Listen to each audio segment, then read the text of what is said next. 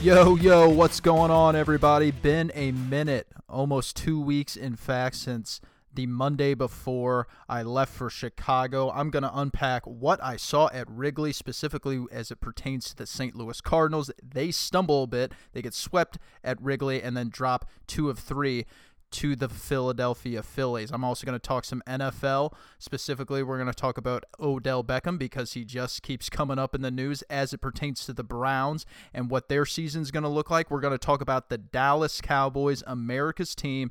They have some contract extensions that they are are are not going to hand out to some of their key players. But before we get to any of that, the most pressing topic on episode 16 of the podcast Keith Olbermann and his comments yesterday regarding the St. Louis Rams. The St. Louis Rams have been dug back up here in St. Louis, and everyone has their pitchforks out and they're pointing at Keith Olbermann. The reason it was brought to light is because the St. Louis Blues are playing the San Jose Sharks in the Western Conference semifinals. However, before it was known that the Blues would be taking on the Sharks, there was a possibility that they would be taking on the Colorado Avalanche. And of course, their controlling owner is Josh Kroenke, the son of Stan Kroenke, who, of course, is the Rams owner.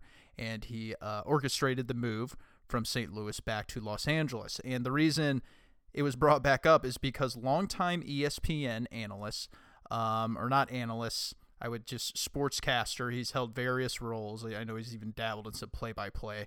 I caught one of those games, and it was absolutely awful. But Keith Olbermann tweeted this out. Often I disagree with fan umbrage. In this case, I can't understand it. St. Louis stole the money printing Rams from SoCal by bribing Georgia Frontiere. By what self righteous, hypocritical standing does St. Louis have a complaint because SoCal stole them back? Spoiler alert, none. I think the only thing true about, uh, as far as substance in that tweet, is the fact that St. Louis stole the Rams from SoCal, which is in fact true. Uh, the Rams were able to convince Georgia Frontiere to bring the team here prior to the 1995 season. However, Keith, the reason why they were able to do that is because the Rams were not printing money. Far from it. They couldn't get any money. Georgia had no faith in the stadium plans that were being concocted over there by, I believe it was Leigh Steinberg at the time, the now agent um, of many players, uh, specifically in baseball, but also star quarterback Patrick Mahomes of the Chiefs. Um, I think he was in on some of those, but at the time, the Rams were making no money. Keith, they had to leave Los Angeles, actual Los Angeles, because they were in Anaheim. They were in Disneyland.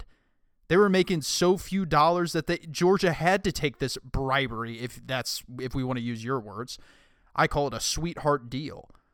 She said, "Yeah, sure, we'll go here because at least it's a guarantee. Anaheim, you guys aren't you're not selling out the stadium and you're not really putting anything convincing as far as a new stadium is concerned."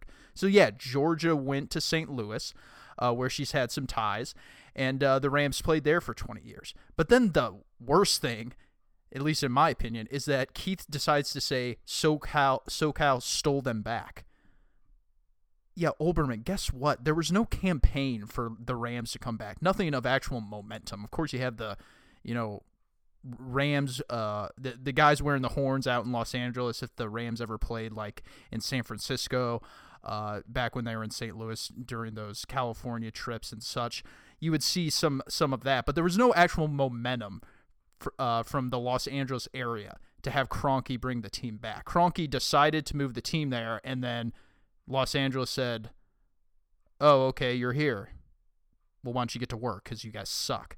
So really, just a whole lot of wrong going on with this Olbermann tweet, and it kind of just brings back the, you know the memories of how uh, the Rams left St. Louis, and you know it really just brings back memories. You, you get people fired up uh, around St. Louis when you when you start talking about it because they will uh, they they will put you straight, uh, fact from fiction and I'm glad to see that people were doing that here with Olbermann. Um, you know me, I think I've talked about in the past. I'm not really as emotional when it comes to that conversation, despite being from the area. I kind of saw it from, I don't know, a thousand miles away.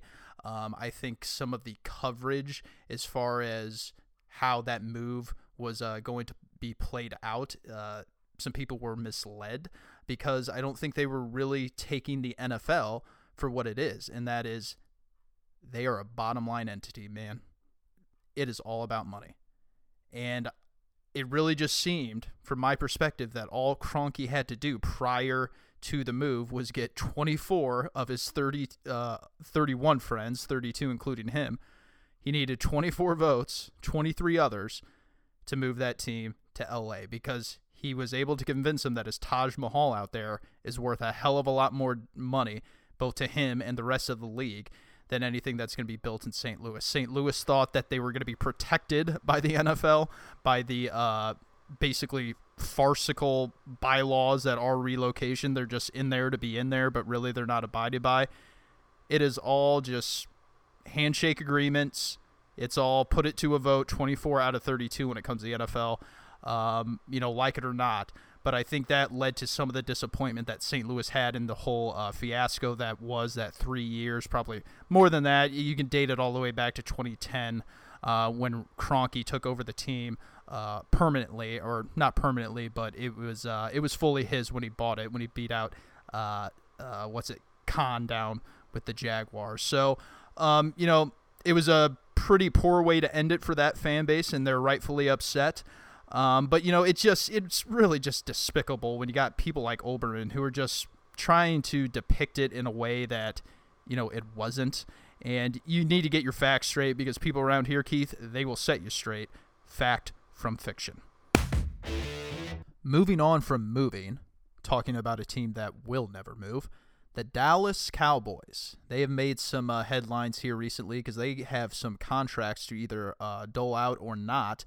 And Stephen Jones, the uh, the chief operating officer, I believe that's his title, but he you know he operates with Jerry. He's the owner slash GM, and he is uh, he's talking about the benefit of players, specifically the ones that are uh, next in line, about the perks that come with being a Dallas Cowboy and why that is a negotiating tool that they're using. Um, you know, when it comes to contracts, he talked about endorsement opportunities, uh, life after football, specifically TV, and how that is something that they use and something that they should consider when uh, drawing up their contracts, at least their agents, the football players. It really is one of the more unique things about playing for the Dallas Cowboys. Not only do you have the opportunities after football, and let let's face it, we had one just this past year with uh, with Jason Witten. He went off the field into the broad broadcast booth, and really there was nothing you know enticing about Jason Witten, his personality. Um, obviously, he's a productive player, he's a Hall of Famer. But you know, it's specifically, you know, he played for the Dallas Cowboys. If he's a, you know, Buffalo Bill, I don't think he gets that opportunity, even though he's a Hall of Famer. It was an absolute disaster. He's now back on the field, but it just goes to show. Michael Irvin, very good player, Hall of Famer, in part because he has three Super Bowl rings with the Dallas Cowboys. It's one of many things about playing for the Dallas Cowboys that really is a benefit to you that's unique from other teams the thing that the uh, the Joneses have always um, sort of laid the foundation for, as far as their franchise, is that when you play for us, you're not only glorified nationally, but also you are a part of our family. It's a family operation with the Dallas Cowboys. You see the way those guys are treated when they come back, all those Hall of Famers, even not Hall of Famers they're part of the Jones family. It's work hard, play hard. We know that we're a national brand. We know we get a lot of attention. We know that Dallas can be somewhat of a sin city. If you want to go out and have some fun while also producing on the field, we have your back. Even when you are no longer a cowboy. Example, Dez Bryant last summer. He's hanging out with Jerry Jones at a concert at AT&T Stadium. A few months after he got cut, Jerry hangs out with plenty of his players still even after he cuts them. The Dallas Cowboys are a family operation. We take care of you when you're in trouble. Uh, examples Ezekiel Elliott. Jerry Jones sued the league. He sued the league to uh, basically, you know, take over Roger Goodell's contract extension. Every owner was ready to get it done, and he decided to sue his other fellow owners, all because of Ezekiel Elliott. And then also there's this guy down in Dallas who just takes care of every problem known to man. His name is uh, he goes by the Wolf. His real name is David Wells, but he's called the Wolf. Google it sometime. It's a very interesting uh, situation that they have going there. Every organization has. I'm not going to say, yeah, fall guy's a bad word for it, but basically just someone that makes problems go away. Anywhere from a player, you know, um, you know, being out at a club and punching someone into the face to actually, you know, like actual, you know, problems within the locker room. This uh, David Wells guy actually lived with Dez Bryant for a few years. Um, Pac-Man Jones actually lived with him while he was uh, coming off his year-long suspension with the Bengals. He played with the Cowboys the following year. But the Dallas Cowboys have a unique operation going on. You are treated like family. You are treated like royalty from those around you and it, it brings you all these endorsements, these uh, career opportunities after football, namely television and such. But guess what? Because of that, we expect you to take somewhat of a discount when we offer you long term contracts. We expect you to have our back. Not only on contracts, but when you have polarizing issues such as the national anthem. What did Jerry Jones say? Toe on the line, hand on the heart. I have your back on everything. I need you to have my back on this one. I cannot have people taking a knee in Dallas, Texas during the national anthem. Contract time, national, non related sports issues that infiltrate into our game. I need you to hang with me on this because I have your back on other things. It's an interesting dynamic that's going on here with the Dallas Cowboys. Dak Prescott, Amari Cooper, Ezekiel Elliott, soon Jaylon Smith, Byron Jones before him. They have a lot of players to pay. They don't dip into free agency too much now. We're going to see who gets paid, who decides that they love being a Dallas Cowboy going forward.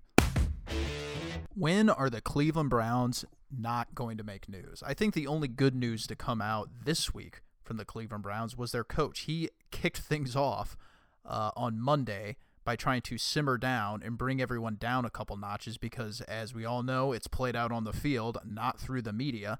But then his own general manager, his own player, decided to just kick dirt on that because the next day a GQ article came out where Odell said he's trying to make the Browns the Patriots. And you know what the first thing that came to my mind about that was? no Patriot would talk about their own team and the accomplishments that they have because they're already on to the next one. The Patriots are too busy being the Patriots, focused on winning, while in typical millennial fashion, Odell goes to the media and talks about how good they're going to be. All right, you know what? If you want to do that, that's fine. People eat that shit up. It's basically, you know, it's commonplace now, it's accepted. But when the Browns start things off, hypothetically, if they start things off here like two and three, and then a reporter comes up to Odell, is is he is it going to be okay that if he gets snooty and says everyone calm down, everyone's criticizing us, everyone's counting us out? Because I, you know, I got questions. If you're going to go ahead and do this and talk about being the Patriots and talk about how many games you're going to win, you know, people got a right to then question you if you get off to a slow start or if you don't have the ball or if you have a couple drops early in the season. You talked about how great you were going to be. Let's back it up. And then, you know, you got John Dorsey today. I see all he's talking about fan bases. Cleveland's got a better one than Green Bay. It's like, oh great. Great. You're you're just you're you're through the media too now. And John Dorsey's a, a good general manager. Knows good players when he sees them, knows how to put a roster together. But Lord Almighty, it just doesn't end. The head coach tries to set the tone on Monday. GQ article on Tuesday, and now I'm looking at this stuff here on Friday afternoon as I record. John Dorsey has entered the mix. When are the Cleveland Browns just going to shut up and uh, worry about preparing for the 2019 season? One other reason, besides actually having to prove it on the field, did the Cleveland Browns need to be quiet is because there is also a team over in Pittsburgh who I think is very, very formidable. And yeah, count me among those. It's pretty common for people that think the Browns need to uh, uh, bring it down a bit to think that the Pittsburgh Steelers are still a threat. Count me among them, okay? I think uh, that really we're going to see a Ben Roethlisberger that not only is very motivated, but also I think we're going to see quite literally a different Ben Roethlisberger. It's been somewhat commonplace for him to come up a little, or excuse me, to visit training camp. Uh, noticeably trimmer. I think Ben Roethlisberger. We haven't heard anything from him. We haven't seen him anywhere. I think he is just in the gym. Uh, he's training, and I think we're going to see a, a thinner Ben Roethlisberger. He's just going to be healthier, and I think he's ready to get things back on a Super Bowl track. It's been a while since he's been to a Super Bowl, 2011. I think he's ready to go out with a bang here, and he's got his center behind him, Maurkice Pouncey. He's got Ramon Foster, his uh, his guard behind him, and he's got other players behind him as well. He's got new faces too. One big reason I think the Steelers are going to be all right next year is because a lot of their needs positionally they address through the draft. They got Devin Bush, probably one of the best all around players at linebacker in round one. They got a cornerback, Justin Layne. He's from Michigan State. Just look at their track history at that position. It's pretty doggone good. They also got that uh, Benny Snell guy. He's the Kentucky running back. I think he's going to be a contributor along with James Conner. And then they have. Uh, who was that Diontae? He's from Toledo. He's interesting. I don't know much about him, but apparently he's a pretty good route runner. And, you know, with the simplicity that is Pittsburgh, they run a very traditional offense. Very traditional. It's predicated on Ben Roethlisberger being able to throw every route in the book. So it's, you know, it's simplistic, but it's also effective because it opens up a lot of different route combinations. I think the Steelers are going to be very motivated. Not only are they going to be just motivated by everything that's uh, transpired across the offseason, they are playing in New England week one and seeing the banner raised by the Patriots. Cleveland Browns need to look out. Baltimore Ravens, eh, I'm not really buying that offense identity. Okay, like I said, it's a novelty. I don't know how long they can play that. Really hinges on uh, Lamar Jackson, his strides in year two. Uh, and then obviously the Bengals, they can, uh, you know, they'll compete with anyone, but obviously new uh, head coach, new really roster designer between him and uh, between Mike Brown and Zac Taylor. So it's going to be really the Steelers. It's going to be the Browns, but the Browns need to understand Steelers are right on their heels. Cardinals coming off a victory last evening. They just beat the Pittsburgh Pirates uh, by a score of 17 to something. They pounded them last night. But they uh, they desperately needed that win because they have been struggling of late. They are four and six out of their last 10. So they, it was a tough road trip, all right? One that I actually visited. I was out at Wrigley in the bleachers, got fried to a crisp despite it being 50 degrees, just the elevation of those bleachers and the sun bearing down on you. Uh, yeah, I was pretty uh, I was pretty red. So it was a good weekend overall of Cardinals baseball from the standpoint that I want to say that Friday was a game that really you just got to tip your cap to Kyle Hendricks. He was magnificent. Absolutely magnificent. And I think that there should be nothing to be ashamed of on that end. However, the rest of it was just a disaster. It was not very good. Uh, Yu Darvish pitched well enough uh, in that game, and then they just couldn't get the timely hitting uh, in that game that they that the Cubs got from Mike Davis, who I, I didn't even know who the hell that was. Okay, I was wondering where Victor Caratini, uh, where he was and why he wasn't catching, but Mike Davis hits a grand slam, uh, and the Cubbies win that one. In addition to a Javi Baez home run in the bottom of the eighth inning, so not a good weekend for the Cardinals at all. Outside of the fact that they they got beat in just a couple of situations. However, things uh, are going to be able to get better. I think they go to Atlanta next week after they finish things up here with the Pirates, and then they go down to Texas. That should be some winnable games. And then they get their crack at the Cubs and the Phillies once again uh, a couple weeks from now. But overall, I think this is shaping up to be a pretty strong Cardinals team. The most encouraging sign, I think, is the fact that the Cardinals are actually swinging the bats. Yes they are swinging at strikes and they are making contact. And I'm not one of those that thought they need to cut down on the strikeouts, okay? Because their strikeout rate last year was actually average, okay? Their walk rate, yeah, it was actually okay. They're keeping uh they're keeping that up this year. Actually cut down on the strikeouts a little bit, which is good. But the main thing that they're doing, they're swinging the bat. Last year, they were really good at laying off pitches out of the zone, pitches you don't want to swing at, and they're continuing to do that second best in the National League. But last year, they were the worst at making contact and the worst at choosing when to swing at pitches inside the zone. They're actually doing that now. They got one of the best contact percentages uh, in the National League, and they're actually swinging the bat at pitches inside the zone. Uh, at, you know, they're they're average. They're eighth in the National League, so it's better. They were amongst the worst last year. So I'm happy to see that the Cardinals hitters are choosing to swing at pitches that they need to. That you're seeing damage. Um, they're scoring some runs, but they need to be picked up from their pitching staff. Right now, the pitching staff, I, I think it's the same problem that really just has be, uh, been at the beginning of the season. They're not putting themselves in favorable counts. You're seeing pitch counts escalate. They're not going to go deep into games. And right now, you have the relievers, namely John Gant, John Brebbia. Uh, Miller has gotten better.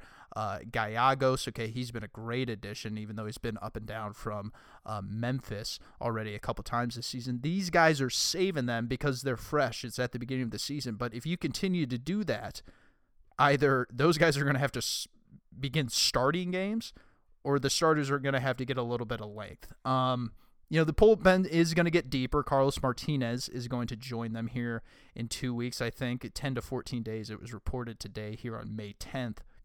However, um, you know, someone's going to have to give lengths. One or two guys here.